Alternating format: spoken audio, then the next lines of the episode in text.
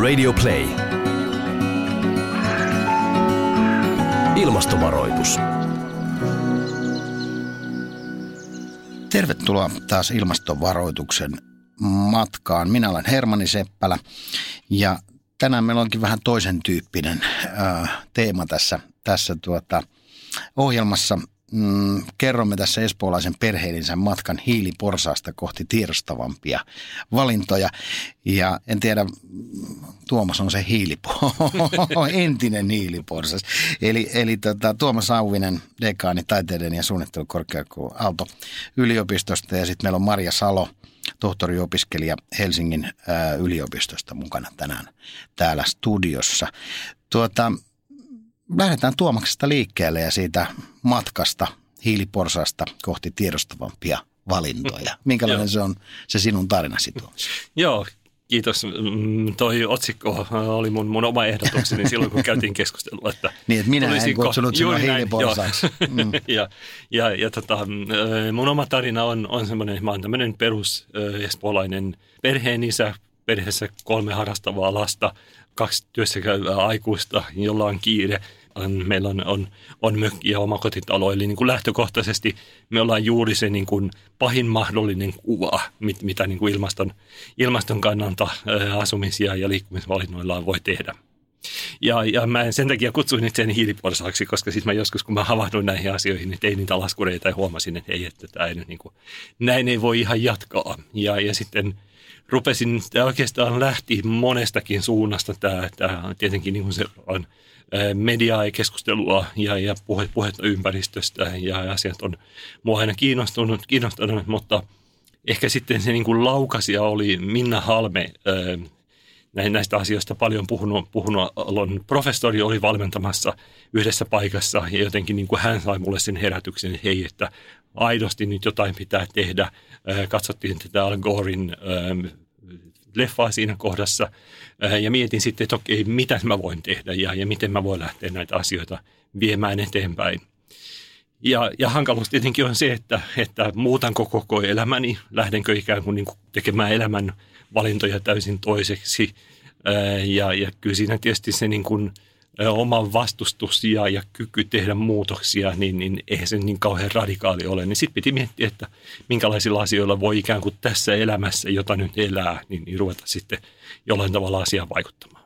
Jossain keskustelussa itse asiassa Tuomas on puhuttu siitä, että ne valinnat ovat uhrauksia. Tuntuuko sinusta siltä, että te olette uhrannut jotakin? Mun täytyy tietenkin nostaa esille se, että kun tulen ikään kuin siitä kokonaisuudesta, mistä tulen, niin, niin mulla on ollut mahdollisuus tehdä myös niitä valintoja sillä tavalla, että mä en ole ikään kuin henkilökohtaisesti uhrannut asioita, vaan mä oon vaan niin kuin tehnyt valintoja ja, ja lähtenyt hakemaan kompensaatiomahdollisuuksia ja muita. Mä tiedän, että mä olen onnekas siinä, että mulla on ollut mahdollisuus toimia näin. Kaikilla ei ole, mutta että, ja sen takia halusin antaa tänne ääneni tälle hiiliponsalle, että on myös tärkeää, että ikään kuin voi tehdä uhraamatta nyt ihan kaikkea. Toki haluan ja, ja pystynkin tekemään uhrauksia jatkossa ja jokainen meistä joutuu niitä tekemään, mutta liikkeelle pääsee myös ilman, että tekee semmoisia isoja uhrauksia ikään kuin oman elämän piirinsä elämäntapansa kanssa. Onko näiden valintojen myötä sun tai teidän perheen ää, elämä jotenkin sitten huonontunut vai parantunut? No ei, vai? ei kyllä en osaa sanoa, tämä on ollut pitkä prosessi, että minkälaista elämä olisi, jos, jos ei olisi havahtunut näihin, mutta että me on toki lähdetty liikenteeseen öö, myrskyvaroituksen sivuilla. Tämä itse lähti siitä, että mä tein tämän, tein tämän laskurin myrskyvaroituksen sivuilla ja, ja tein ilmastolupauksia, lupasin puolittaa omat päästöni tietyssä ajassa. Ja siinä mä rupesin katsoa, että okei, miten tämä tehdään, niin mä vaihdoin sähkön täysin uusiutuvilla tuotetuksi. Mulla on sähkölämmitys kotona, hankin ilmalämpöpumpun, jolla, jolla mä vielä pienensin energian kulutusta. Nyt, nyt mä oon vaihtanut hybridiautoon, jolla suurin osa liikenteestä nyt sitten tapahtuu tällä, tällä tota, uusiutuvalla sähköllä. Toki yritän myös vähentää ajamista ja niin kuin liikkumista, mutta ei tämmöisellä niin kuin kolmilapsisen perheen perheen isällä, niin kyllä vaihtoehdot, ei sitä nyt ihan niin kuin jääkiekkoharjoituksiin bussilla lähdetä. Niin, näin se menee. Maria Salo, mm, olet tutkija ympäristökeskus Sykkeessä. Mikä on ympäristökeskus Syke? Suomen ympäristökeskus on valtion tutkimuslaitos, jossa tehdään hyvin monialaisesti ympäristöön sekä luonnon että tämmöiseen rakennettuun ympäristöön liittyvää tutkimusta. Minkälaisia arjen valintoja ilmastonmuutoksen torjunta tavallaan tarvitsee?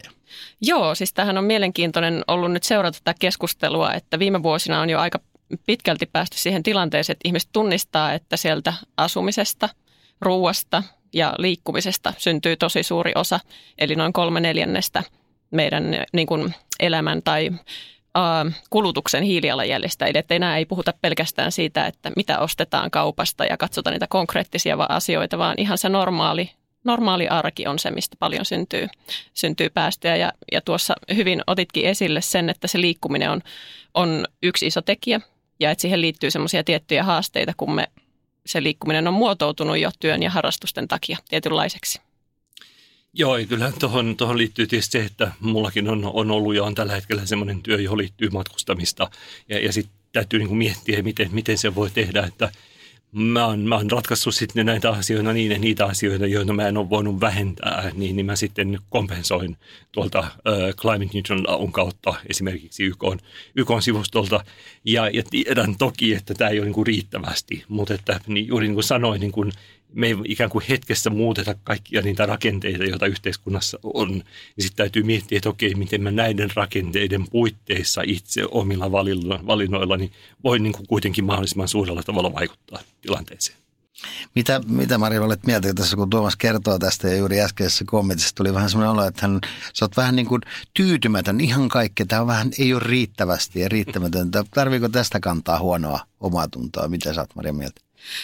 No mikä on riittävästi, se on aina mm. hyvä kysymys. Meillä on aikamoiset tavoitteet vähentää päästöjä ja tosi nopeasti, että se on hyvin ymmärrettävää, että semmoinen riittämättömyyden tunne helposti tulee. Mutta toisaalta mun mielestä kannattaa suhtautua myös positiivisesti kaikkiin niihin muutoksiin, mitä tekee. Että sillä on tietysti se päästövähennysvaikutus siinä omassa elämässä ja ehkä myös sitten jonkin sortin esimerkinomainen vaikutus siinä ympäristössä. Eli että muutkin näkee, että, että että näitä asioita voi tehdä ja sitä kautta sitten viedä sitä eteenpäin.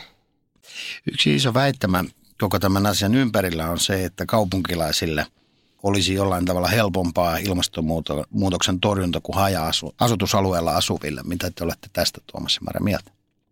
No jos mä vaikka aloitan, tämä on mielenkiintoinen kysymys. Meillä siis Sykessä on tämmöinen ilmastodietti.fi hiilijalanjälkilaskuri ollut ö, kohta jo kymmenisen vuotta ja siinä on päässyt seuraamaan sitten ihmisten palautteita ja kokemuksia sen laskurin käytöstä, niin tämä on kyllä mielenkiintoista, että mm, ihmiset, jotka asuu sitten kaupunkiympäristöjen ulkopuolella kokevat, että koska mä joudun liikkumaan autolla, niin mun on niin kuin vaikea tehdä mitään. Sitten taas me saadaan palautteita mm, kaupunkimaisilta alueelta tai kaupungeissa asuvilta ihmisiltä, että, että mun on tosi vaikea, kun se kaukolämpö nyt mm. tulee sillä kivihiillä, niin mä en oikeastaan voi tehdä mitään. Eli se on varmaan hyvin inhimillistä niin tarttua siihen, siihen asiaan, että missä on vaikea tehdä muutoksia.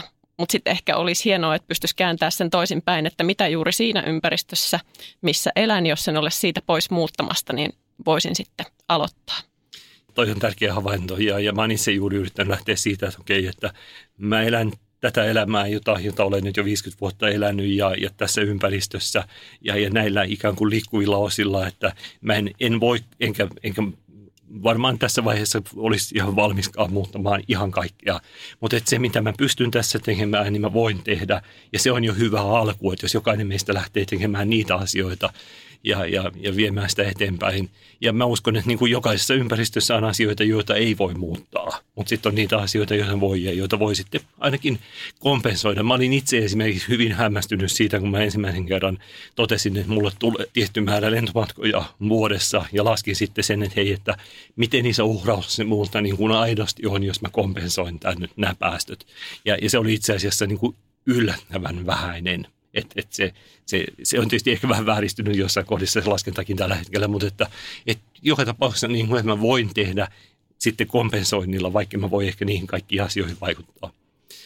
Ehkä mä äsken tuossa sanoin liian vahvastikin, että tuntuu siltä, että ei tee riittävästi, niin, niin totta kai niin kuin tavoitteet on kovat ja me tarvitaan nopeita toimenpiteitä, mutta täytyy myös hyväksyä se, että ihmisen ajattelu ja toiminta muuttuu ajan myötä – ja, ja niin kuin antaa itsellensä aikaa mennä kohti niitä ihan parhaita ratkaisuja, että mieluummin ottaa kuitenkin kaksi-kolme askelta oikeaan suuntaan, kun toteaa, että no kun en mä pääse tuonne ihan loppuun asti, niin mä en lähde sitten ollenkaan liikkeelle. Hmm.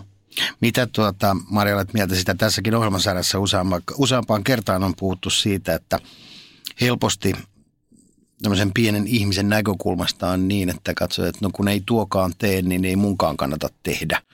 Tai vaikka tässä poliittisessa kevässä on puhuttu siitä, että Suomi on niin pieni tässä globaalissa kokonaisuudessa, että, että tuota, ei, ei, meidän vaikutus on niin vähäinen. Mm. Mä jotenkin ajattelen, että tässä päästölaskennassa sen lisäksi, että meillä on nämä viralliset ö, alueperusteiset, eli vaikkapa niin kuin Suomen kasvihuonekaasupäästöt, niin sitten lasketaan näitä kulutusperusteisesti. Eli paljonko on se ö, kunkin henkilön niin kuin kaikki ö, kuluttamat tavarat ja palvelut, paljonko siitä syntyy sitten kasvihuonekaasupäästöjä. Ja sillä tavalla jyvitettynä ikään kuin riippumatta siitä, missä se tuotanto on tapahtunut, niin se kyllä kertoo, että suomalaisten elintaso on aika korkea ja että se myös näkyy siellä meidän päästöissä. Ja sillä tavalla ajatellen, niin mielestäni jokaisella ihmisellä ikään kuin pitäisi olla oikeus käyttää niitä luonnonvaroja ja ikään kuin sitten sen seurauksena, kun syntyy, syntyy sitten se hiilijalanjälki, niin se, on, se pitäisi olla yhtä suuri jokaiselle. Joo, ja kyllä niin kuin, ajatus siitä, että me jotenkin täällä Pohjoismaissa oltaisiin kauhean paljon edellä ajattelussa. Ja vaikkapa nyt Intia, jota käytettiin tässä poliittisessa keskustelussa esimerkkinä, niin olisi jotenkin niin kuin täysin retuperällä eikä välittäisi yhtään näistä asioista. mulla on, on perheen kautta siteitä Intiaan ja, ja mä oon itse asiassa ollut hämmästynyt siitä, että he olivat ympäristötietoisempia huomattavasti aikaisemmin monista asioista kuin mitä me oltiin Suomessa.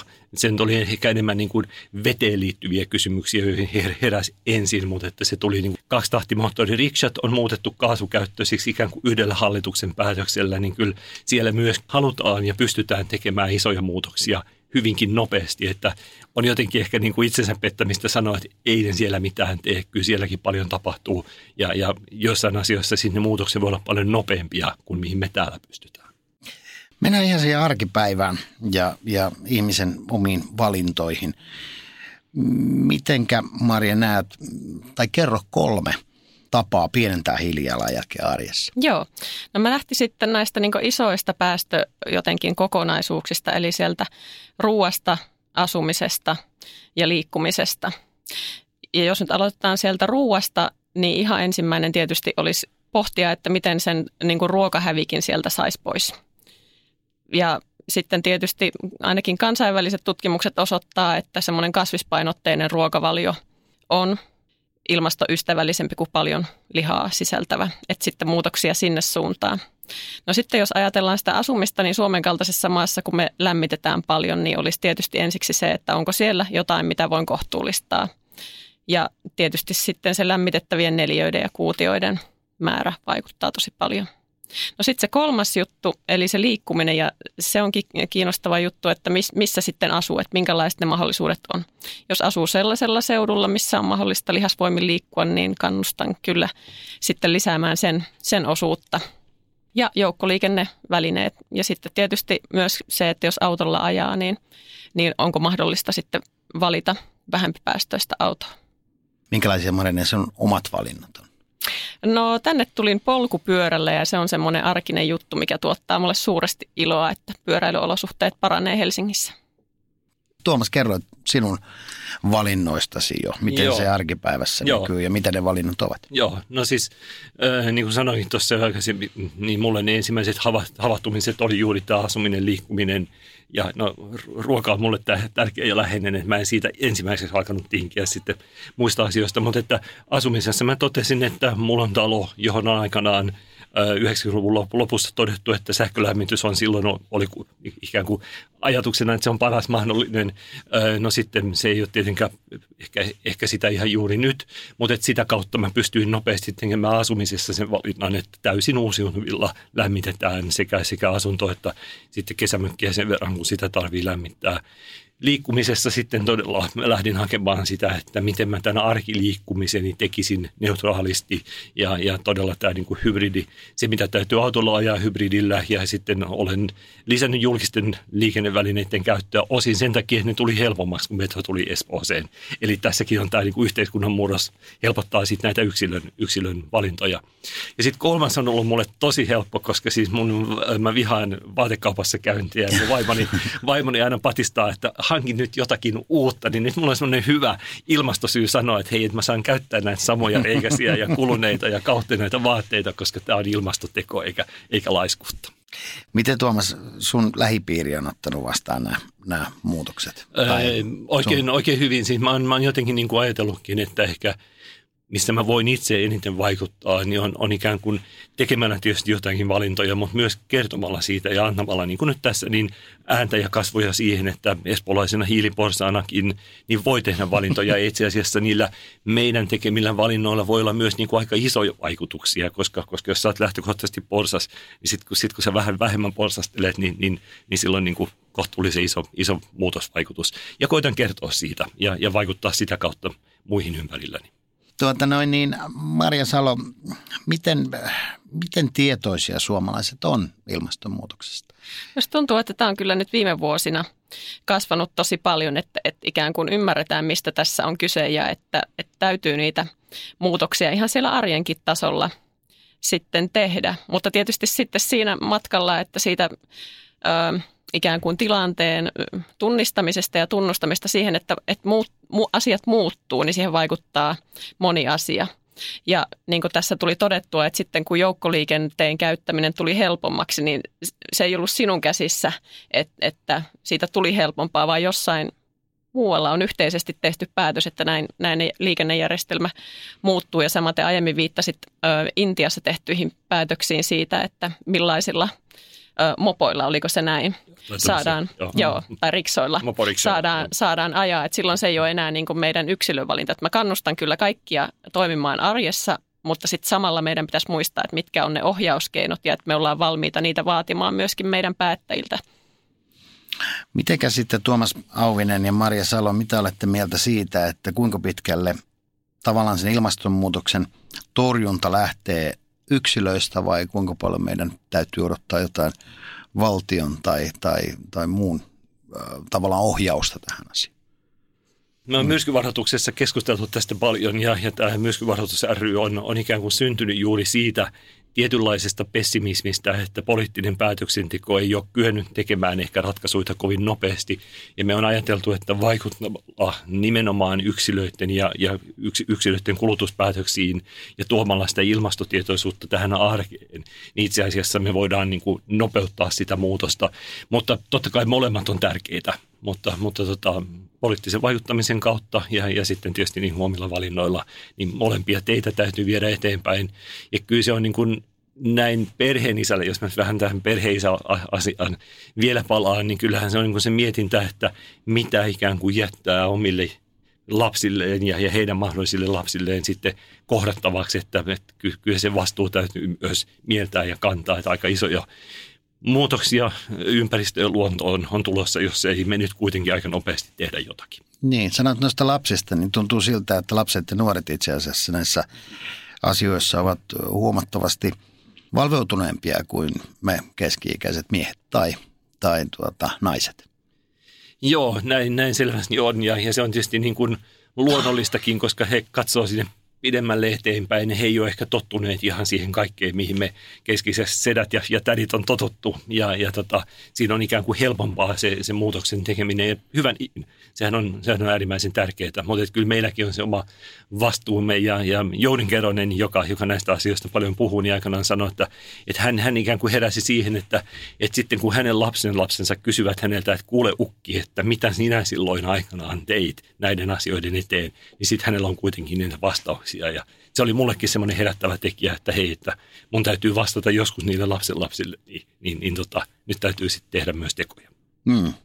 Minun 12-vuotias nuorimmainen, nuorimmainen sanoi ö, viime syksynä, että hän on vihreä ja, ja hän isä, että tämä on suurin kysymys, mitä tässä hänen tulevaisuudessaan on. Ja näin se varmasti tietysti, tietysti tuota, on. Miten Maria Salo, mitä, mitä me ehkä voisimme vielä tehdä, jotta tämä tietoisuus, vaikka sanoitkin, että hmm. aika hyvin tiedetään, mutta mitä me voitaisiin tehdä. On asioita, tabuja, joista ei oikein välttämättä sitä dialogia halutakaan käydä, mutta mitkä ovat ne meidän mahdollisuutemme? Joo, hyvä kysymys. Niin se tietoisuus on varmasti tärkeä asia tässä ja sitten kun ikään kuin tunnistaa, että, että se on minulle tärkeää, että, että toimin niin kuin ympäristöä säästäen, niin se on myöskin mielekästä elämää sitten mennä sellaisia asioita kohti, jotka on sitten niiden arvojen mukaisia. Mutta sitten mä mietin, että mitä muita ilmiöitä meillä tässä niin kuin yhteiskunnassa on ollut ö, tai asioita arjessa, jotka on muuttunut. Mä mietin esimerkiksi niin kuin tupakointia.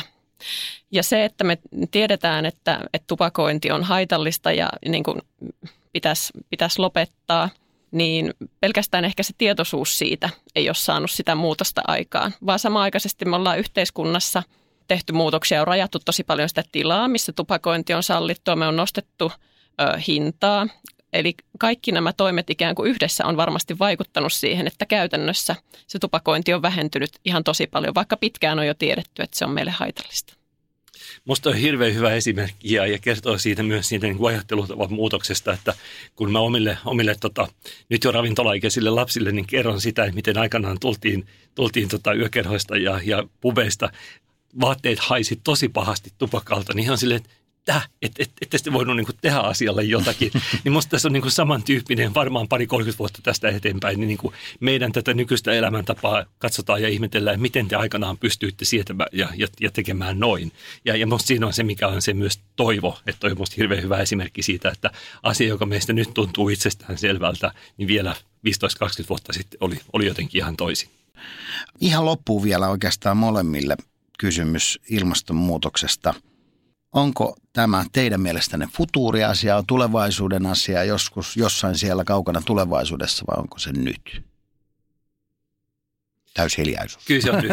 Kyllä se on nyt. Joo, joo kyllä se on nyt. Kyllä totta kai niin kuin arkielämässä vaihtelee asiat ja, ja vaikea aina sanoa, mikä on tilastollista vaihtelua ja mikä ei, mutta kyllähän me nyt jo nähdään, että, että talvet ei ole semmoisia kuin silloin, kun mä olin lapsi. Kesät on ollut kuumempia, musta, musta se on ihan selvää, että se on nyt. Me ei vielä nähdä niitä pahimpia vaiheita, niitä, niitä niin kuin vaikutuksia. Nyt tuntuu ehkä joskus kivaltakin, että kesällä on lämmin, mutta että kyllä se on selvästi nyt. Miten Mari? Joo, näin mäkin ajattelen. Se on mun arjessa nyt suhteessa siihen asioihin, mitä, mitä teen sekä työssäni että omassa elämässä, mutta myöskin ne ilmiöt. Ja haastehan tietysti on siinä, että kun me ei voida varmuudella sanoa, että joku tietty poikkeuksellinen asia johtuu vain ilmastonmuutoksesta – niin se on niin kuin haastavaa, mutta selkeästi ääriilmiöt, niiden lisääntyminen näkyy jo nyt meidän ympäristössä. Kiitoksia kovasti. Tämä oli siis ilmastovaroitus ja ensi kerralla sitten muihin teemoihin. Kiitoksia.